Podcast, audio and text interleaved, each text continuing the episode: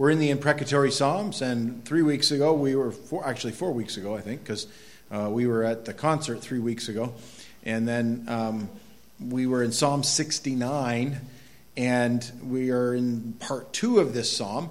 This psalm is a psalm of David. It is uh, imprecatory, and uh, just if you're joining us for the first time or whatever, imprecatory means, in the literal sense, to call a curse upon someone, right, or something. And in the biblical sense, it is asking for God to judge the enemies of an individual or the enemies of a nation. And there are several, as we've gone through this study, we've noticed many Psalms that are considered or classified imprecatory Psalms. And I have said before that sometimes they, um, these Psalms are something I really, as I look through them, a lot of them I have not preached through, or that sections of them I haven't preached through. Some of them I have.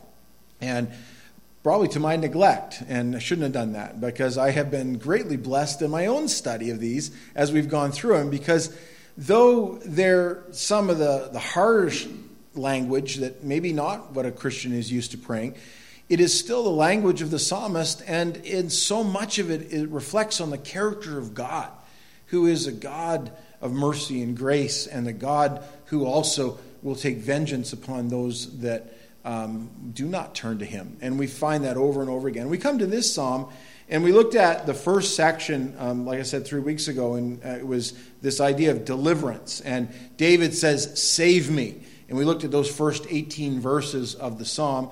And he's calling for that salvation from the situations he finds himself in. Now, many believe that David wrote this first part of the psalm later it is attributed to Jeremiah having written like verses 29 and on, the very last part, um, and or David writing up to verse 29, and then maybe Jeremiah, or maybe it was during Hezekiah's day. Um, and the Jews have you know various traditions that hold to that, and it is very much both would fit in the times of either David's life, if David wrote the whole psalm or not. But it is a David, it's a psalm attributed to David. But it's also, and we'll look at it tonight, a messianic psalm, meaning that it is prophetic of a greater than David, the Messiah, the anointed one, the Christ. And as we look at it tonight, we're just going to go verse by verse and cross reference stuff. And you'll see that this psalm, and even in the imprecatory part of it, really is about Christ and points to Christ. And I thought of that because before we even jump into the text tonight, you remember this is the the hymn book for the Jews, all right? And really, it was the hymn book for many Christians up until just the last couple hundred years. I remember coming across a, a, a hymn book by Isaac Watts, who it was all the Psalms put to meter.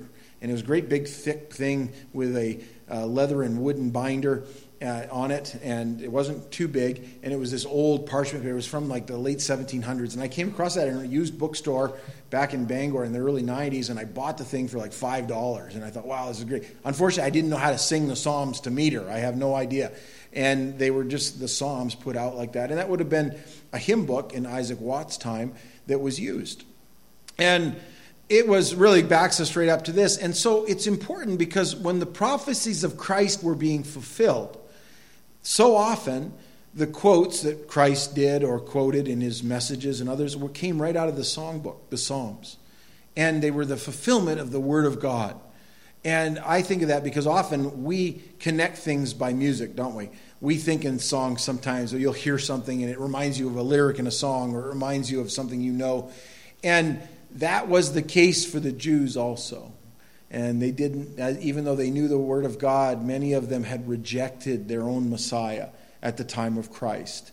And we're going to look at that a little bit. But nevertheless, God, in His mercy and grace, fulfilled His word in the presence of them, in their ears.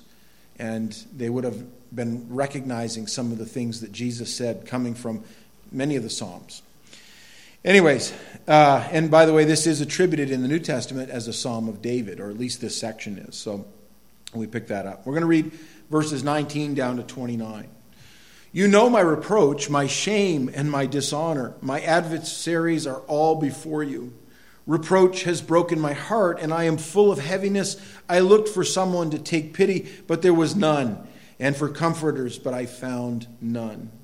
They also gave me gall for my food, and for my thirst they gave me vinegar to drink. Let their table become a snare before them, and their well being a trap. Let their eyes be darkened so they do not see, and make their loins shake continually. Pour out your indignation upon them, and let your wrath, a wrathful anger, take hold of them. Let their dwelling place be desolate. Let no one live in their tents, for they persecute the ones you have struck and talk of the grief of those you have wounded. Add iniquity to their iniquity, and let them not come into your righteousness. And let them be blotted out of the book of the living, and not be written with the righteous. But I am poor and sorrowful. Let your salvation, O God, set me up on high. Let's pray. Lord, again, we open up your word tonight, thanking you for it. And Lord, we thank you for this text that we're looking at in this song that would have been sung over and over again so many years ago. And even tonight, as we open it up, I, I just uh, would love to know how this was sung by the Jews. And yet, Lord, it, is the words that drive home uh, what this psalm is all about and, and, and who it's about. And so we thank you for it. We pray you teach us tonight as only you can. Help us to learn these things and be obedient to your word and to yourself. In Jesus' name, amen. David opens up this section by saying, You know my reproach, my shame, and my dishonor. My adversaries are all before you. And that is a common theme with David's writings. Several times in David's life, he found himself with adversaries all around him. And we've looked at those Psalms as we've gone through them, and some were attributed to the time when, like, Absalom was rebelling, other times when Saul was after him, and the literally the people of his own country were out to get him. And David, in his sometimes uh, solitary, he had to sometimes went you know alone into things, and other times David had his mighty men with him and a few hundred men that were gathered with him on the and, and, they would hide in various places. And so he had those times. And this definitely could be the heart cry of David, as it is. But it also reminds us back to another psalm of David, which is another messianic psalm, and it's found in Psalm 22. And it is really a psalm about Christ. It was indeed Christ who was reproached of men, wasn't it? And the Bible clearly tells us that. And he was also put to shame, wasn't he, at the crucifixion and, and even before his crucifixion, and talks about dishonor, and that my adversaries are all before you, O Lord. And ultimately, our sin and the evil that man does is always before the Lord. And so remember that. Not only because um, it's just, again, God doesn't, He takes note of everything. There's not one thing that gets by Him on those things.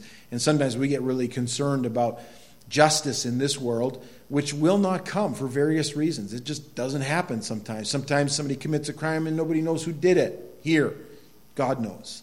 Or uh, some act takes place and then uh, you know a person isn't you know he, they're guilty but they aren't found guilty in man's courts. Those kind of things. And David had those kind of injustices done to him all the time, over and over again. And so there was a reproach about him.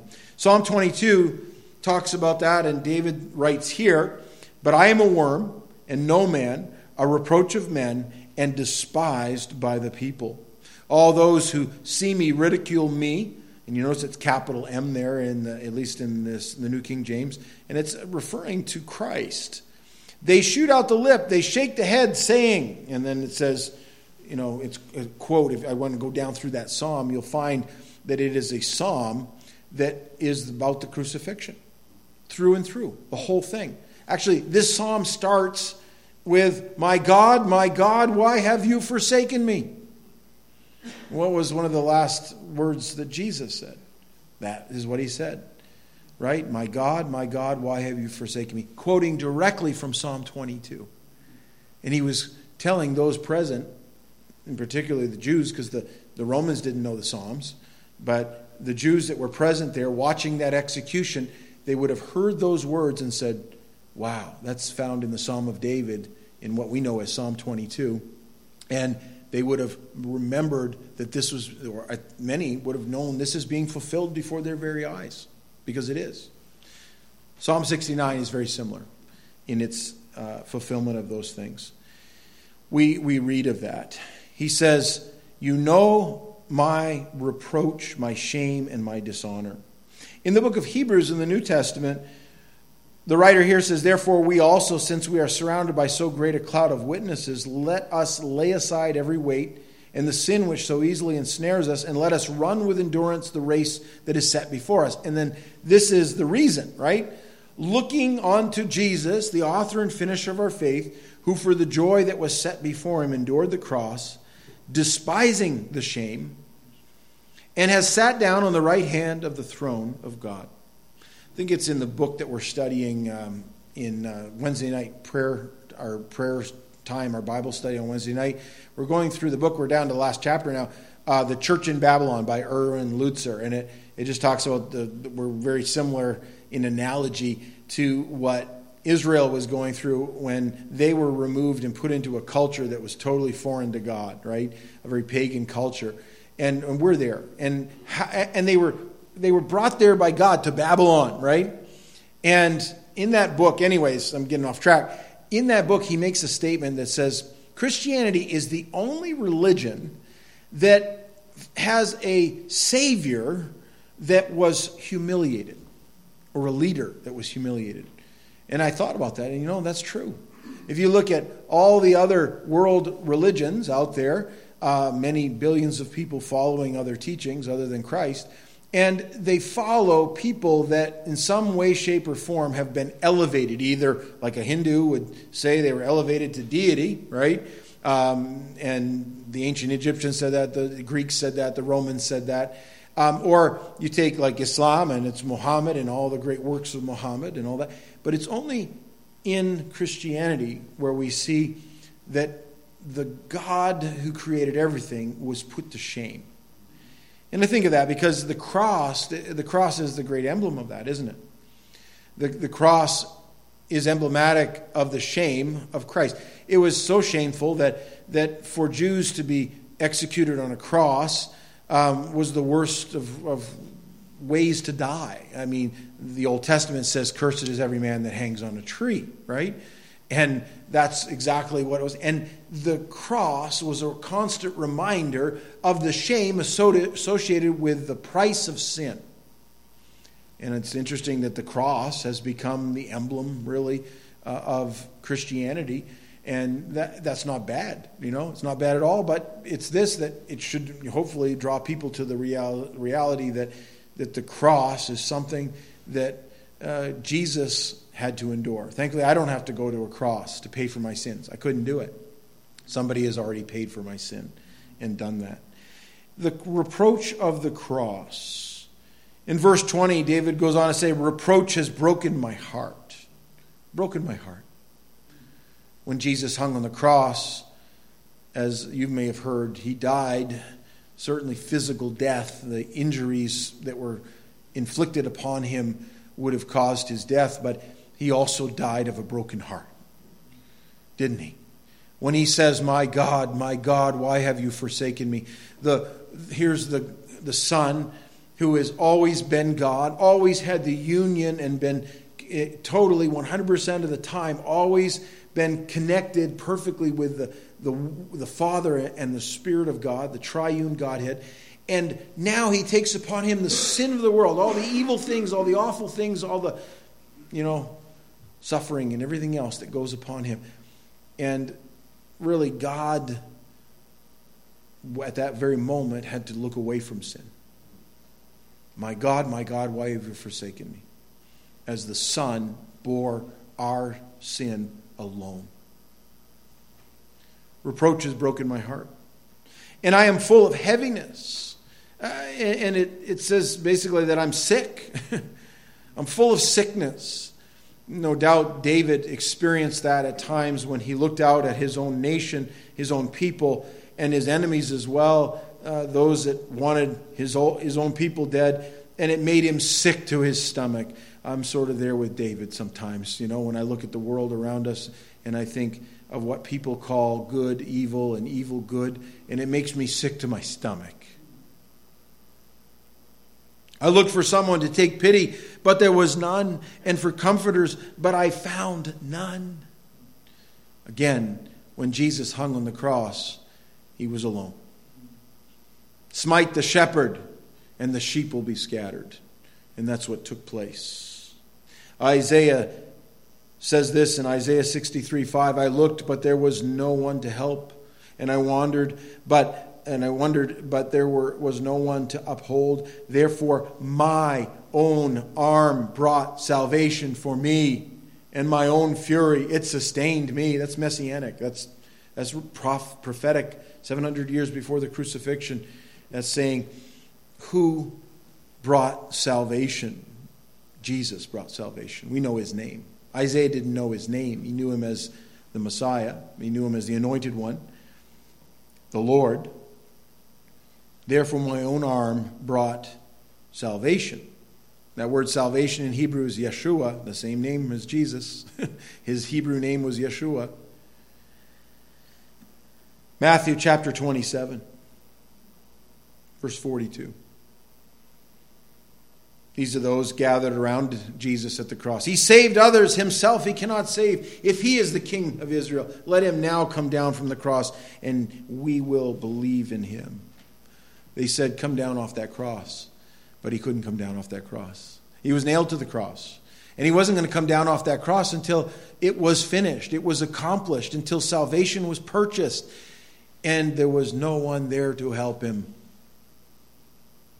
And by the way, I don't blame those people. You know why? Because I would have done the same thing, and my sin put him there just as much as their sin put him there, and the sin of the whole world. Often that is the case, though, with God's people. David says, I had no comforters. Nobody there was found for me. And Jesus had that the same way. And by the way, others did, like the apostles. Paul, his last letter, his swan song, often is what Second Timothy is called. In the end of that book, that letter, Paul writes this At my first defense, no one stood with me. Here's the Apostle Paul. He is the one who has gone out into some of the hardest places uh, that is imaginable and, and, suffered greatly in the consequences of those things as he brought the gospel to the Gentiles, as he went and brought the gospel to Europe. Oh, God, thank you for doing that. Because we are here tonight, most likely, most of us here of European descent, that the gospel came to our people from people like Paul and others. But you know what? When he was standing trial in Rome, no one stood with him. But all forsook me. May it not be charged against them. But I love this. But, right? There it is, the conjunction that transitions, right? But the Lord stood with me and strengthened me. You may stand alone, but truly the only one who's ever stood alone at death is Jesus. So that the message might be preached fully through me, and that all the Gentiles might hear. Also, I was delivered out of the mouth of the lion. And the Lord will deliver me from every evil work and preserve me for his heavenly kingdom. Paul is saying, I'm on my way out. And you know what? He's preserved me from the lion. That's our great enemy. And that indeed may have been a direct reference to Nero as well, or the Romans that had him. But nevertheless, the greatest enemy is Satan, the lion. He's out there seeking whom he may devour, as Peter puts it.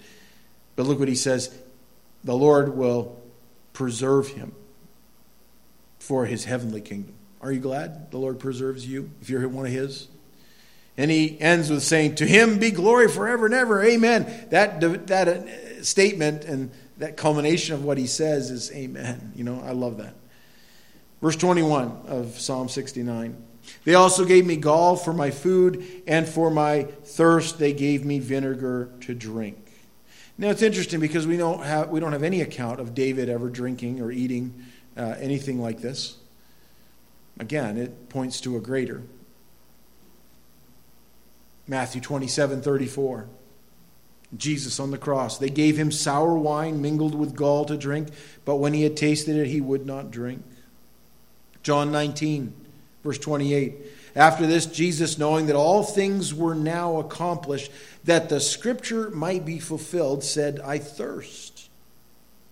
Now, a vessel of a vessel full of sour wine was sitting there, it was vinegar. And they filled a sponge with sour wine, put it in on hyssop, and put it to his mouth. And so when Jesus had received the sour wine, he said, It is finished. And bowing his head, he gave up his spirit. That was fulfillment of Psalm 69. It was also fulfillment of Psalm 22. David goes on to pray this Let their table be a snare before them, and their well being a trap, or their well being a trap, excuse me. And um, then he goes on to say, Let their eyes be darkened so that they do not see, and make their loins shake continually. This is that imprecatory part. And he's saying these are the enemies of God, the enemies of Him, and ultimately the enemies of Christ. And he calls out of in prayer their demise right let their table become a snare before them that says that their prosperity will actually be their undoing. By the way that is exactly what took place in israel generations from david when they were taken captive into babylon. In the midst of prosperity when they thought everything was going well really it wasn't going so well spiritually. Their well-being became a trap. Let their eyes be darkened so they may not see, and make their loins uh, not, uh, uh, yeah, and, and let make their loins shake continuously. And really, what that last part of that's an idiom uh, in the New Testament. It's quoted. Um, actually, I'll look at that one because in Romans chapter 11, Paul quotes from this psalm. And David says, Let their table become a snare and a trap, a stumbling block, and a recompense to them.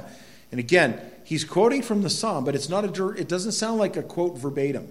And you say, well, is the Bible, was it different then? No. The Holy Spirit has every right to add commentary to any scripture. And he's also translating from Hebrew to Greek. And as a Hebrew person, he would know the specific meaning of what Psalm 69 said. So that's how it comes out. A lot stronger, isn't it? The best interpretation of the Bible is the Bible itself. And so you do that. And then it goes on to say this let their eyes be darkened so that they do not see, and bow down their back always. And I thought, well, how did going from Hebrew to Greek get it so wrong, right? It's not wrong. You know, it says, it, let their loins shake in Psalm 69 continually. And here it says, and bow down their back always. The Hebrew phrase that is used means place a heavy burden on them. And when you ever, I know I've done this before, carrying something very, very heavy, I mean, really heavy, for any length of time, any distance or whatever, um, your legs begin to shake, don't they?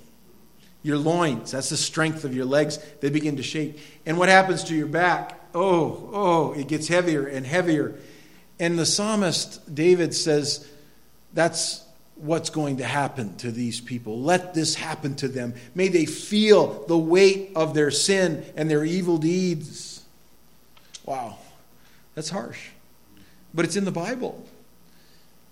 Isaiah chapter 6 echoes that same sentiment, their spiritual condition. Isaiah 6 9 says, And he said, Go and tell this people, keep on hearing, but do not understand. Keep on seeing, but do not perceive. Make the heart of this people dull and their ears heavy, and shut their eyes, lest they see with their eyes and hear with their ears and understand with their heart and return and be healed. That sounds so contrary to the way we're taught to pray, right? To pray for those who despitefully use you and persecute you, right? To do good to them uh, that do the same, right? To go the extra mile when someone compels you to do that.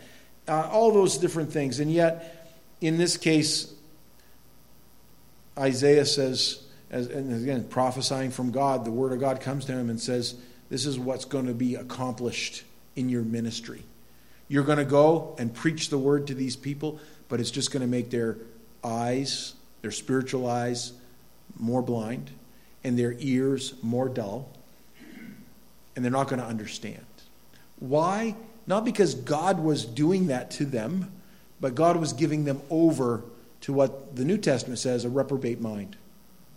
See, if you remain in your sin and this we're, looking at people that are not Christians or not believers in the Old Testament. Uh, there were believing Jews, there were unbelieving Jews, and others, Gentiles as well.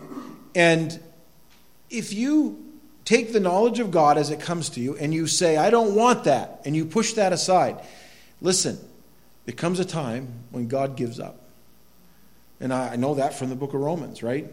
Romans uh, chapter 1 says God gave them over to a reprobate or debased mind.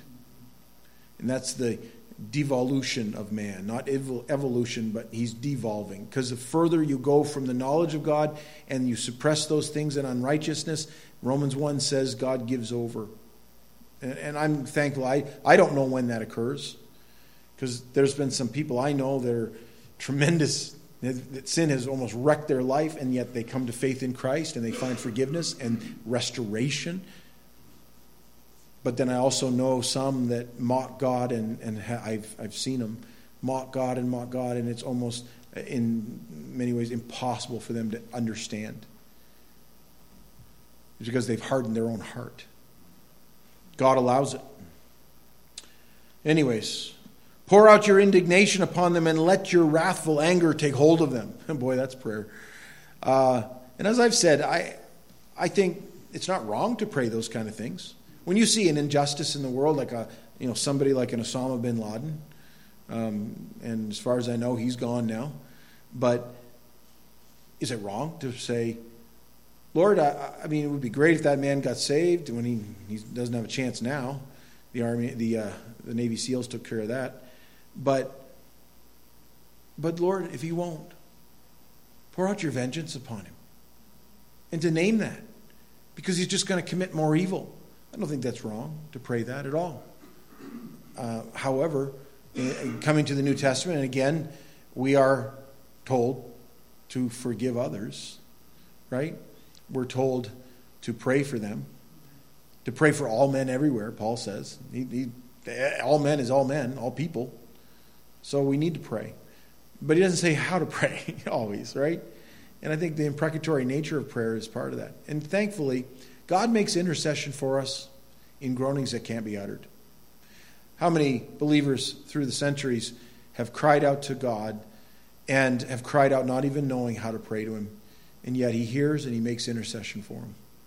And I'm thankful for that. Because sometimes I'll get it wrong. I might pray something like this, and it isn't what God wants but he's going to make it right. Jeremiah 10, verse 25.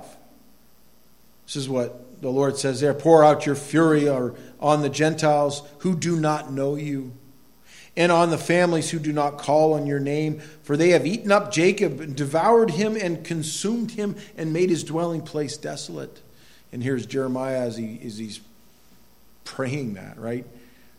Begging for God to take vengeance on the enemies that were surrounding Jerusalem and had done terrible things. 1 Thessalonians chapter 2, New Testament.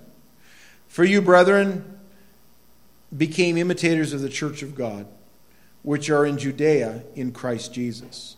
Remember Thessalonica, the letter whom you know the, the, the Christians who are living in that city, and this is the letter written to them.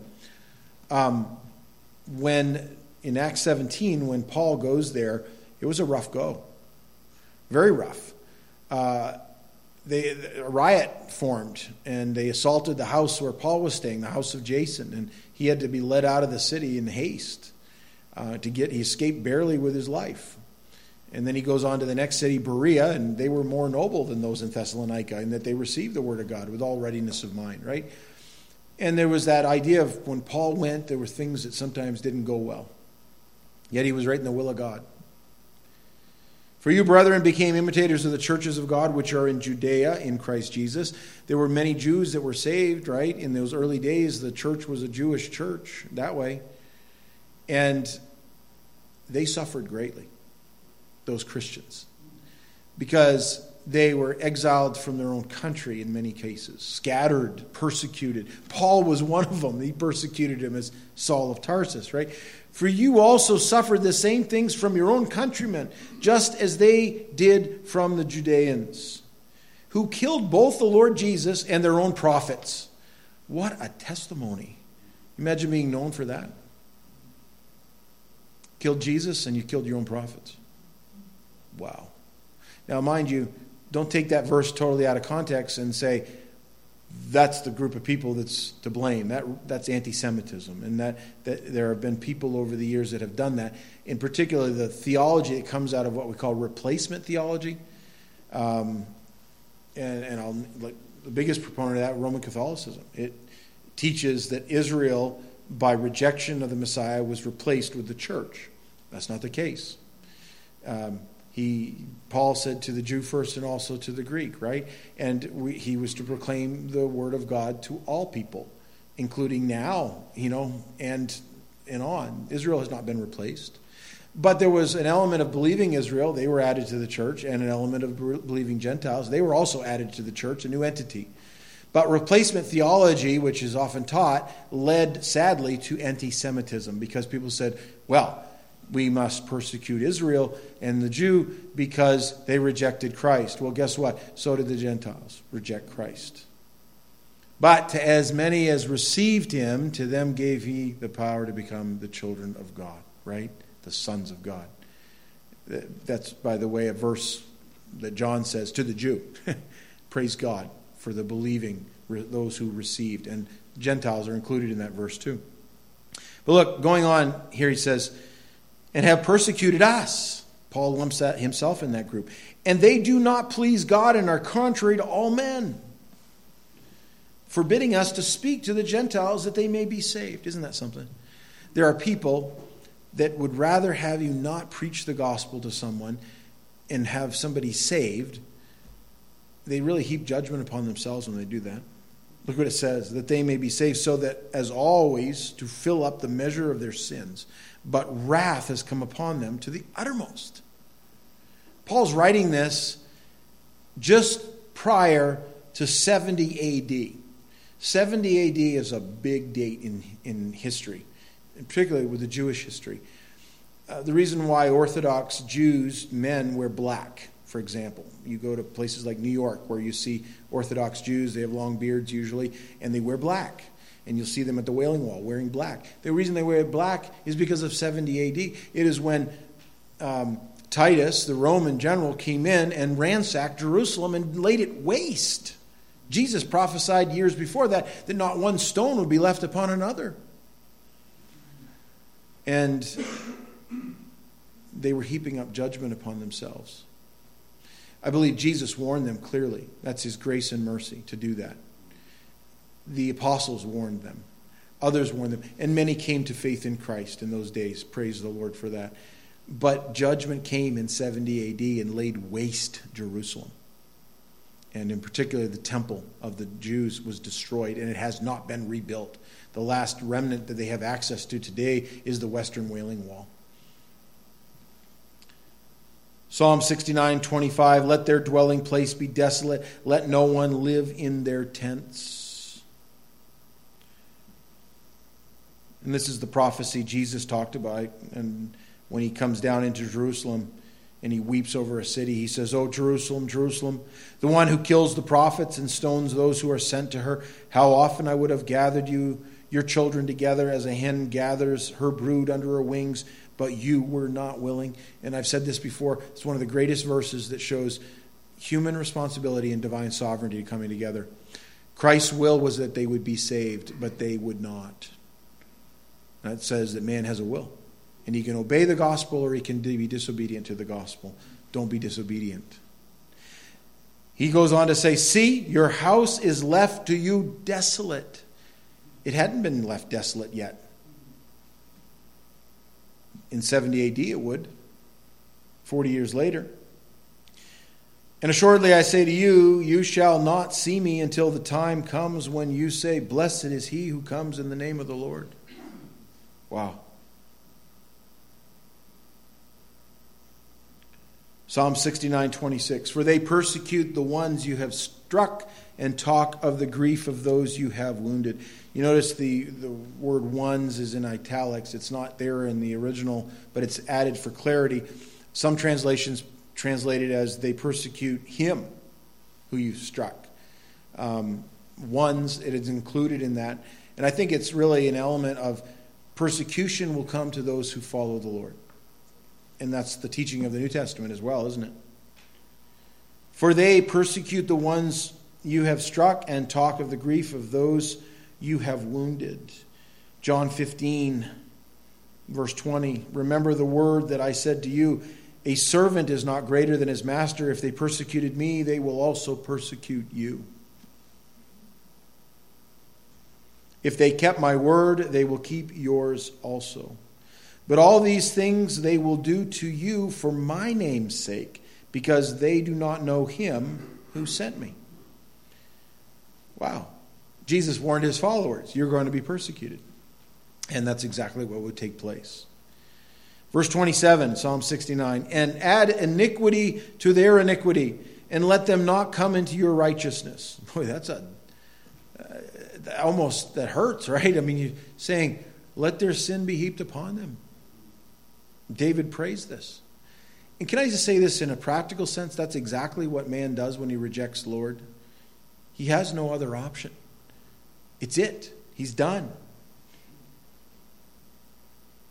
Judgment comes, and they actually heap judgment upon themselves in doing that.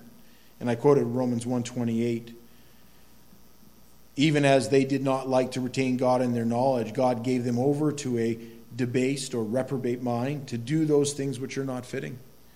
You often wonder why um, the world is as it is and doing some terrible, awful things. Well, simply because uh, they have been given over. Many people have been given over to a reprobate mind. And yet, God, the Lord, can break through that mind. He did with me, did with you, many of you, I hope. Isaiah says this as well. And it's interesting in Isaiah 26:10, let grace be shown to the wicked. And we might say amen to that. But look what he goes on to say, yet he will not learn righteousness. In the land of uprightness he will deal unjustly and will not behold the majesty of the Lord. Sounds like America today. Wow. And although America is not Israel, this was given to Israel, America has been a blessed nation because of uprightness and people that know the Lord.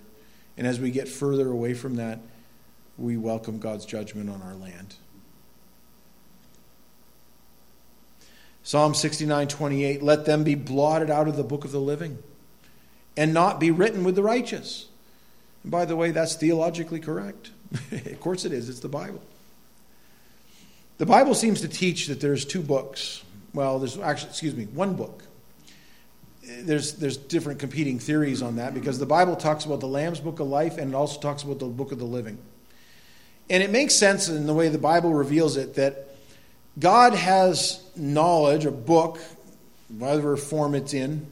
it says book, so I'm going to say book, a scroll, however, of everyone that's ever lived. He knows every single person that's ever lived. He's God, He's infinite, He knows all things. He can know that. I don't but he does. And yet, the only ones, and only ones that have names that will go into eternity, are the ones that are written in the Lamb's book of life.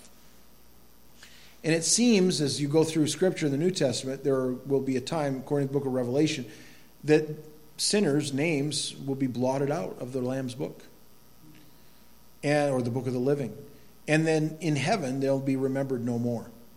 Their name will never be brought up again however that works. And I'm not the judge of all the earth, and good thing I'm not the bookkeeper, right? God's the bookkeeper, he'll get it right.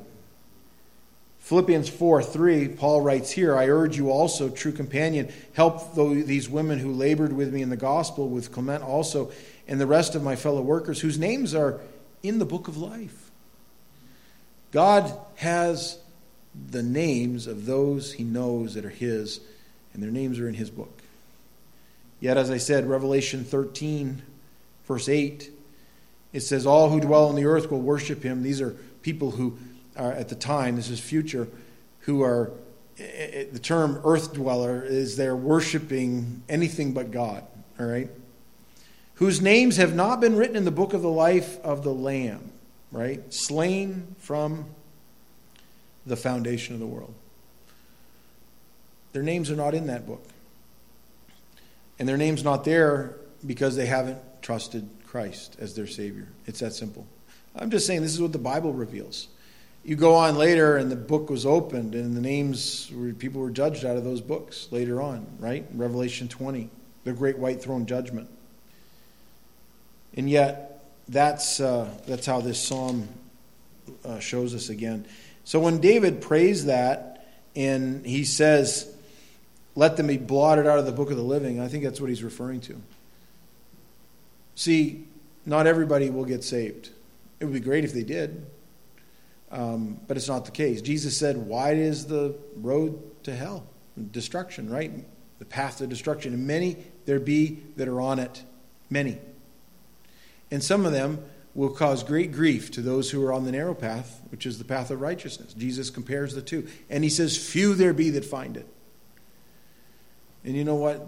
In this case, David says, all those evil acts and those that are surrounding me and those that hate God, let them be blotted out.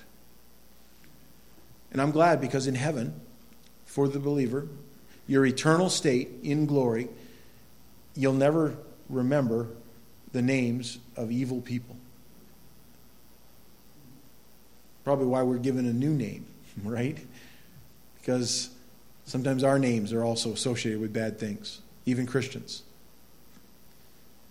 Well, I better end this because we're out of time. The last verse of this section says, But I am poor and sorrowful. And I love this. Let your salvation, right? Yeshua, O God, set me up on high. David can't remain too much in this the, the, the hard stuff. He just says, I'm going back to you, and Lord, set me up on high. Right? We sang, I'm pressing on the upward way.